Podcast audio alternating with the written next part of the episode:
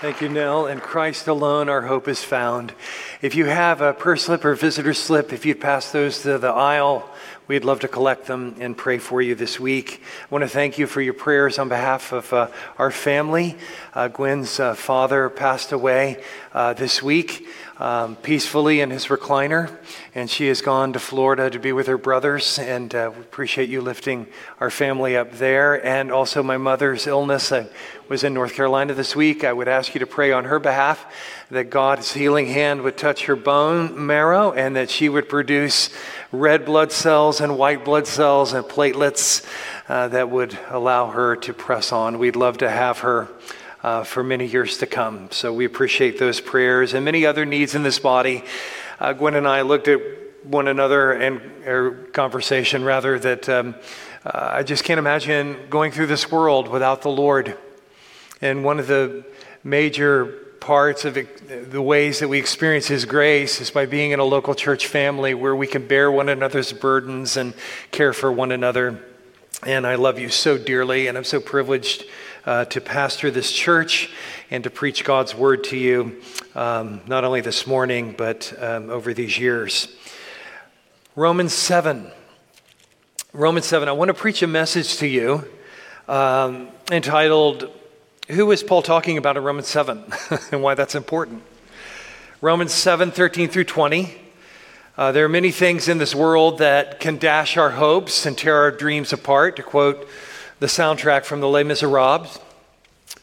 Uh, for some, it comes through loss and setbacks and trials of life. I remember traveling into Florida some years ago on I 75 and seeing two um, senior adults uh, on stretchers as the ambulance had come. Their motorhome had been decimated in a crash, and just thinking, I wonder how long they saved to be able to go have a little time together in their latter years, dashed on Interstate 75.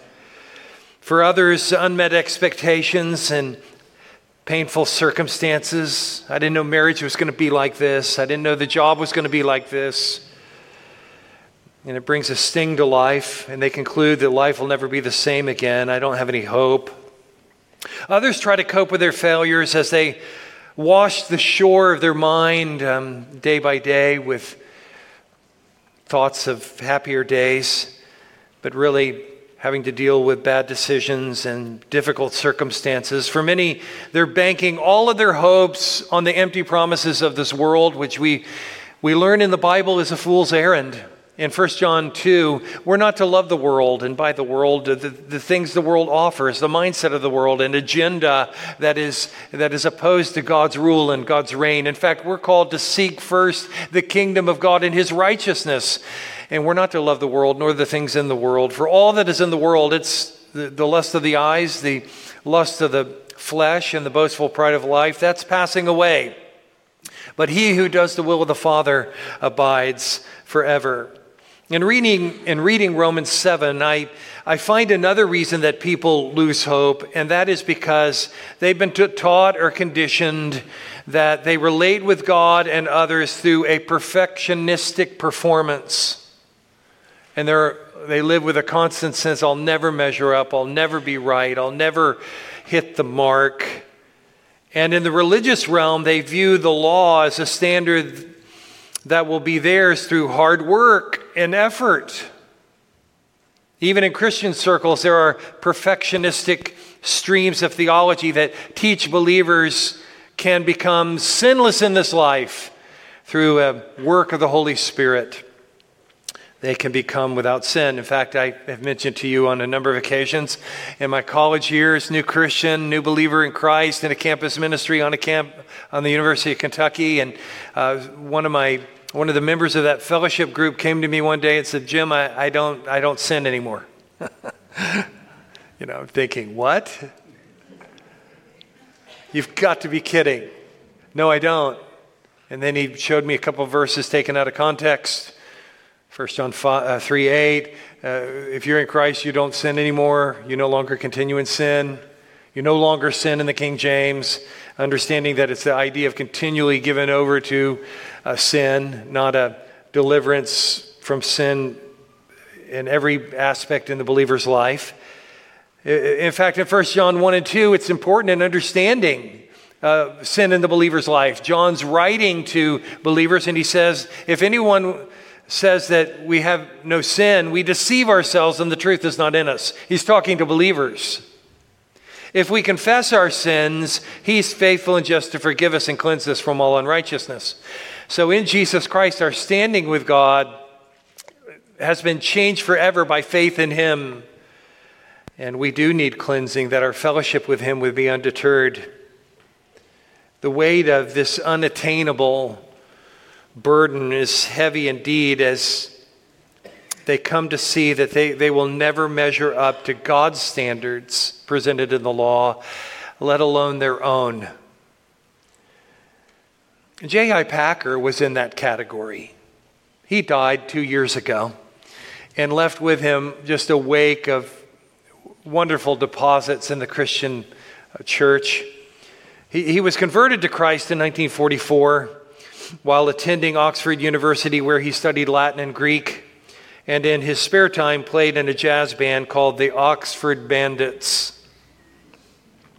While training for ministry, he had been held in sway by some popular teaching on campus that I just described. So little had changed from 1944 to 1985. Apparently, it still swirls around in one form or the other.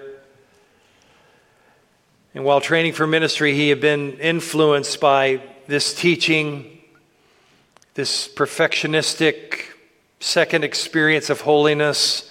And Packer had a, a very sensitive conscience and, and, and knew that he was not perfect. No matter how many times he rededicated himself to God, there was no perfection. And Packer was led to such despair, he has said in print, that it could easily have led him to suicide, which is not the way to go ever. So one evening he heard a sermon from a relatively unknown preacher named Earl Langston, and he said as he heard the word of God preached, the scale, the scales fell from my eyes and I saw the way in. That coupled with the reading of John Owen on indwelling sin and J.C. Ryle in his book on holiness he learned the biblical realism in the battle of indwelling sin in the Christian life. He also learned that in this ongoing fight of faith, there remains a glorious rest that comes from God's righteousness imputed to us by faith in Jesus Christ. That I pray you know. And while we want to say with the psalmist, Oh, how I love your law, O Lord, how it guides me and reveals the character of who you are and your holiness, that I would love it. I realize that my hope and stay is in Jesus Christ, who kept that law perfectly, and he is my righteousness and indeed my Savior. So in Romans 7, Paul is describing a fierce inner struggle with sin. You ever been there? He, in fact, he says in the latter part of the chapter, which we will return to in January, Wretched man that I am, in verse 24, who will deliver me from this body of death? Paul is describing a fierce inner struggle. So, back to the question who's, who's Paul talking about in Romans 7? Is he talking about himself as a,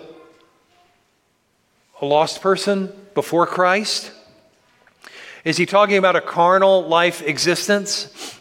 Or is he talking as the Apostle Paul, writing in real time in the book of Romans? More about that in a moment.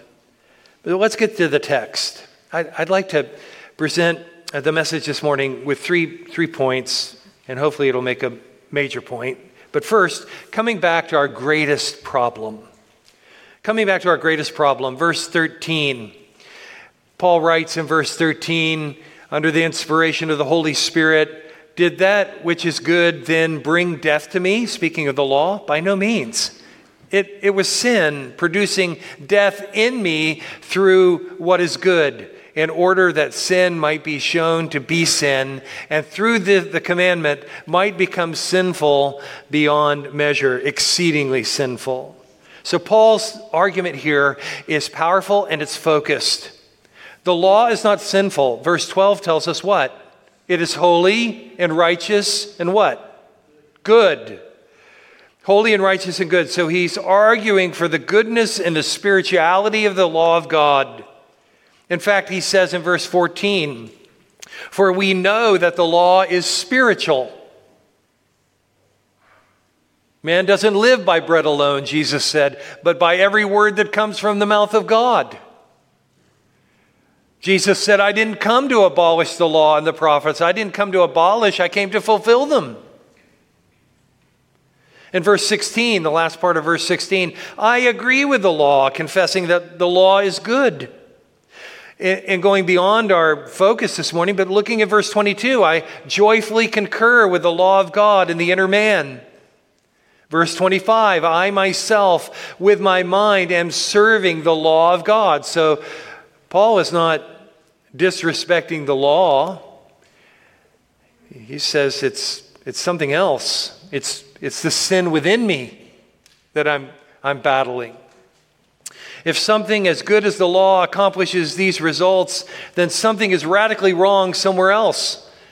And that somewhere else is in our hearts. We see how sinful sin is when, when, when it takes something good like the law to produce tragic outcomes. So, if the law causes so much difficulty, what useful purpose is it for believers? Because we don't want to be a congregation that says we have no use for the law of God in our life. We do. So, what, what, what influence should it have upon us? First, I would say that the law reveals God's nature, God's character, and His will. Alex remind us of the tough go of reading through Leviticus. It is a tough go. But it's God's word and it's his time specific revelation to the nation of Israel where he gave ceremonial law, where he gave civil law, and where he gave moral law. And the moral law of God transcends the specific laws that were given to the nation of Israel that are in real time now. How can you determine which is the difference when it talks about don't boil a kid in its mother's milk? What's that talking about? Well, that was a, a, a culturally uh, culture, uh, a practice of culture that um, God wanted his people to live differently than the nations around him. Often that is the case when you read these bizarre laws, which are not in f- effect for the believer now. But his moral law is, his, his moral law is, we read of it in the Ten Commandments, it's reiterated in the book of Leviticus, it's repeated in the New Testament. And it guides us into how to live a life that is pleasing to the Lord. It reveals God's nature. What, the God of heaven, is he holy? He is holy. Is he righteous? He is righteous. Is he omnipresent? He's omnipresent. He's faithful. Not only that, secondly, the law establishes what is right and what is wrong. I don't know if you've noticed, but we live in a culture where nobody knows the answer to that anywhere. It should not be so among the people of God. Understand, friends, as we listen to the arguments today on the various cultural and social issues, human autonomy is at the top of the list. Whatever you choose to do, that carries the day. Remember this that you and I, as the followers of Jesus Christ and the church of Christ, is to be a prophetic voice to say the emperor doesn't have any clothes on in a world that just flows in its own direction. Oh, friends, would you join me in praying that we would be that? Because the rub will come when those who name the name of Christ will say, Look at those bigoted people over there taking the stand on marriage. Look at those narrow minded bigots who take a stand on moral issues and on truth. Look at them. And sometimes it'll come from within. May we stand on the Word of God and on the truth of God because He has established what is right and what is wrong. So, from the Garden of Eden to the golden calf, from the flood of Noah to Ananias and Sapphira, from the Tower of Babel to the cross of Calvary, from the pain of Joseph being sold into slavery by his brothers to the great white throne judgment, we learn the devastating power of sin from the law of God. The day you eat of the tree, you will surely die. Not only that, the, the law destroys self righteousness. In Genesis 18, when Sarah, the wife of Abraham, learned that she would bear a son, what did she do? Can you hear her laughing in the tent? I, I do when I read Genesis 18. They were old, advanced in years, and she laughed. And she said, After I'm worn out and my Lord is old, shall I have pleasure? And the Lord said to Abraham, Why did Sarah laugh and say, Shall I indeed bear a child now that I'm old? Is anything too hard for the Lord? At the appointed time, I'll return, and this time next year, Sarah will have a son. There you have it. But Sarah denied it, saying to all those who believe they've never broken the law of God, I didn't laugh. And my favorite rebuke in the Bible, as she was afraid, the Lord said, No, but you did laugh. You did. So if he can see what a, a woman, mother to be, would do within the confines of her tent, do you think he sees everything? He sees everything. The law destroys self righteousness. Paul shares several important discoveries that, that he, he learned in trying to deal with his old sinful desires. And we'll see this emerge as we walk through it. And even already, we've seen first that it's not enough to know the law. Paul knew the law. Verse 9, he said, I was once alive apart from the law, but when the commandment came, sin came alive in me. It's not enough to know the law. I'll always remember D. James Kennedy, who said in one of his sermons, you know, forget knowing the law or trying to be saved by the law. I envision God in a humorous moment might say, if you could even name the law, the Ten Commandments, I'd let you in. People don't even know that. It's been witnessed with the interviews on the street, you know, interviewing people on biblical questions.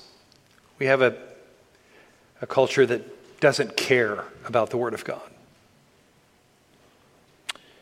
Not only that, self determination to, to want to do what is right, that, that's not enough either. He says so in verse 15 What I, I do not understand my own actions. I do not understand my own actions, for I do not do what I want, but I do the very thing that I hate. I can certainly relate with that, can't you? Becoming a Christian does not stamp out all of sin and temptation from a person's life. That's his point here. And I'll list reasons why I think that's what he's talking about. He's referring to indwelling sin as a believer. While we have been rescued from the wrath to come, while the grace of Jesus Christ has brought his redemption to us, while we are indeed new creatures where the Holy Spirit dwells within us, we have an indwelling sin nature that we have to contend with. And they don't, it doesn't measure up to God's standards in the law, not even to mention measuring our own standards. We blame shift, we put off, we blame others. We can't handle that kind of scrutiny. And we all sense that. I was reminded visiting my family uh, of a marquee that read, Stop blaming the holidays. You were fat in August.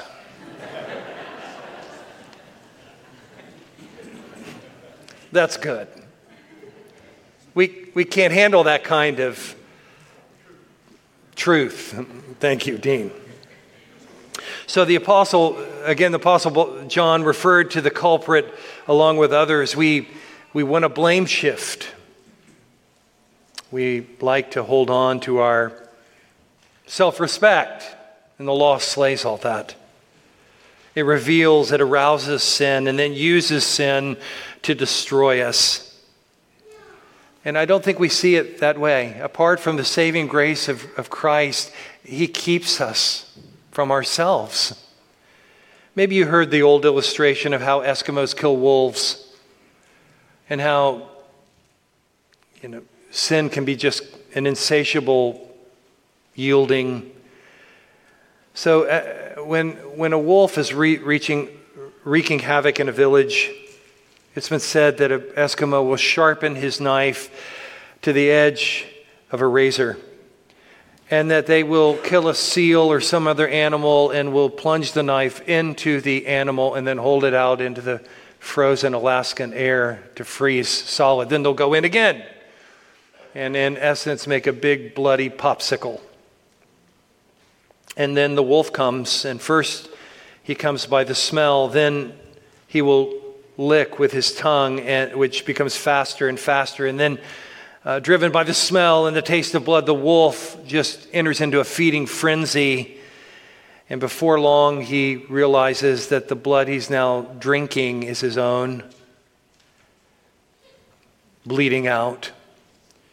So we see sin's devastation all over our planet, where people are given every addiction, every burned out relationship, every broken marriage, every corrupt government, every breach of integrity, goes back to this devastating problem. This brings us back to, our greatest problem again, dealing with sin in our life. So who's the man who's the man described in Romans 7? Romans 7 is one of the most controversial passages in the New Testament, in the book of Romans and all of the New Testament. Who's Paul speaking of? Who's this troubled man who seems to be divided and fractured? Is he an unsaved person living BC? Is that what Paul's referring? This is what I was like before I came to Christ. Is he describing a, maybe a, a, third category, which is popular in some circles, of a carnal Christian, which I hate that teaching?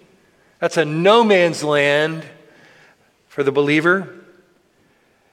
Is he talking about a person who's come under the conviction of the Holy Spirit? But who is not yet born again? Or is Paul actually speaking of a mature Christian and real Christian experience? And I think it's that. I believe Paul is referring to the mature Christian, and he's speaking in Romans 7 of the common experience that we all have in battling indwelling sin. And many can lose hope. And I think it's probably uh, uh, not being well taught in this area that leads to such a fickle response to the, to the, to, to the Christian life. Where the ups and downs, and the, you, you reach a down point and you don't see them for three weeks. But then it's time to get back going, and they come back for a season up and down and up and down. And what we need to understand is that we all deal with indwelling sin, and we will deal with it until we're in the presence of the Lord, saved to sin no more. So, Paul is speaking of himself in these verses. Why do I believe that's true? Well, he mentions um, personal pronouns, first person pronouns. He uses I, me, and my 40 times in this text. And he does so in the present tense. This is going on now which indicates to me that he's referring to himself and the struggle that he's facing. And we see it in statements like, I am of flesh. And flesh here is not the actual skin, it's this, the human nature, the fallen human nature. All of us have coming from Adam forward. What I'm doing, I do not understand, he says. And I can imagine a skeptic saying, Well, that figures, yeah, you Christians. Um, don't know what you're doing. You don't understand what you're doing. You're crazy. I was reminded of Paul's witness. While Paul may have struggled and not understand what he was doing with regard to his own responses to things and indwelling sin, he had absolute clarity in sharing the gospel. And in Acts, 16, Acts 26, he says to King Agrippa, um, he's witnessing to King Agrippa, this pagan king who stopped by his imprisonment in Caesarea. And Festus interrupts and he says, Paul, you're out of your mind. All your learning is driving you out of your mind. And I love Paul's response.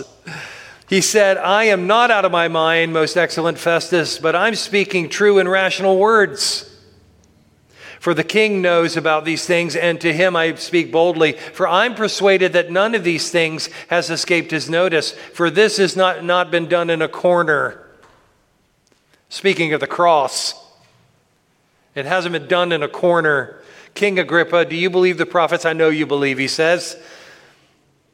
And Agrippa said to Paul, In a short time, you would persuade me to be a Christian. And then Paul said, whether short or long, I would to God that not only you, but also all who hear me this day might become such as I am in Christ. He had clarity with regard to the gospel. But with regard to the struggle of his own indwelling sin, it was perplexing to him. And he speaks of it in first person. Secondly, Paul refers to the law in only um, a way that a, a believer could he speaks of it in a favorable way. Unbelievers don't look that way at the law. A murderer doesn't say, I love, I love your law, o, o Lord. Someone living in open sexual sin doesn't say, I love your law, it, it sanctions my immorality. I think a third reason would be that Paul referred to the, his life before Christ radically different than what he is saying here in Romans 7. And I would ask you just to turn with me to Philippians chapter 3. We've looked at his spiritual credentials in the past. And here, this is Paul's reference to his before Christ life, and it's not the same. It's an impressive, it's an impressive resume.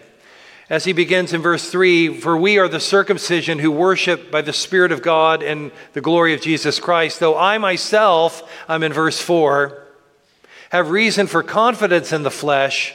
If anyone else thinks he has reason for confidence in the flesh, I have more. So, in other words, he's saying that my life before Christ, I was as religious as you could be. What do you mean? Well, I'll tell you. I was circumcised on the eighth day. I was a Jew whose parents followed the law, and I followed the law, and we had Sabbath every week. I was of the people of Israel, of the tribe of Benjamin, a prominent tribe, a Hebrew of Hebrews. As to the law, I was a Pharisee. If I had a container of seed, I would pour it out on the table and I would count out my tithe and I'd give it. I was a Pharisee. As to zeal, I persecuted the church. I saw it as God's holy mission for me to go and ex- exterminate these following Christ. As to righteousness under the law, I was blameless. That's how a lost person references the law. I'm blameless. Like the adulterous woman spoken of in Proverbs 30, when confronted, she wipes her mouth and she says, I haven't done anything wrong. Not me. I was blameless, Paul said. And whatever gain I had, when confronted with the gospel, I count it all loss and take all of those religious credentials and view it as a manure pile that I might gain Christ. That's how a lost person views the law. I'm blameless. But that's not what he's saying in Romans 7. What I should do, I'm not doing, he says. That's not blameless. That's, he's not claiming to be blameless. He's saying, I'm guilty. Notice with me that Paul also refers to himself. He says in verse 18, For I know that nothing good dwells in me, that is in my flesh. No good thing dwells in me. Uh, that doesn't sound like boasting, does it? or confidence. It sounds like David in Psalm 51, John, as we sang this morning, that wonderful psalm of confession and broken, brokenness, a meek sinner uh, calling out to the Lord who's been saved by grace alone. And we could say, you know, what about the Holy Spirit within the, no good thing dwells within me? And he clarifies it though. The believer has the Holy Spirit. The believer has the, uh, uh, the hand of God on their life. But he clarifies it by saying, This is my flesh. I have no good thing in my flesh. Paul is not referring to his pre conversion, he's a believer in Jesus Christ. And so he says, as a believer in verse 24, Wretched man that I am, who shall deliver me from this body of death? What's the answer to that question? Verse 25 Praise be to God. Praise be to God for our Lord Jesus Christ.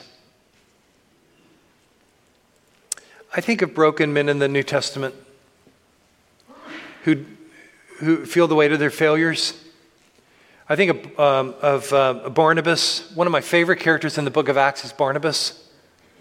He had some property, he sold the property and laid the proceeds at the, the apostles' feet to meet needs in the, you know, the, the young church.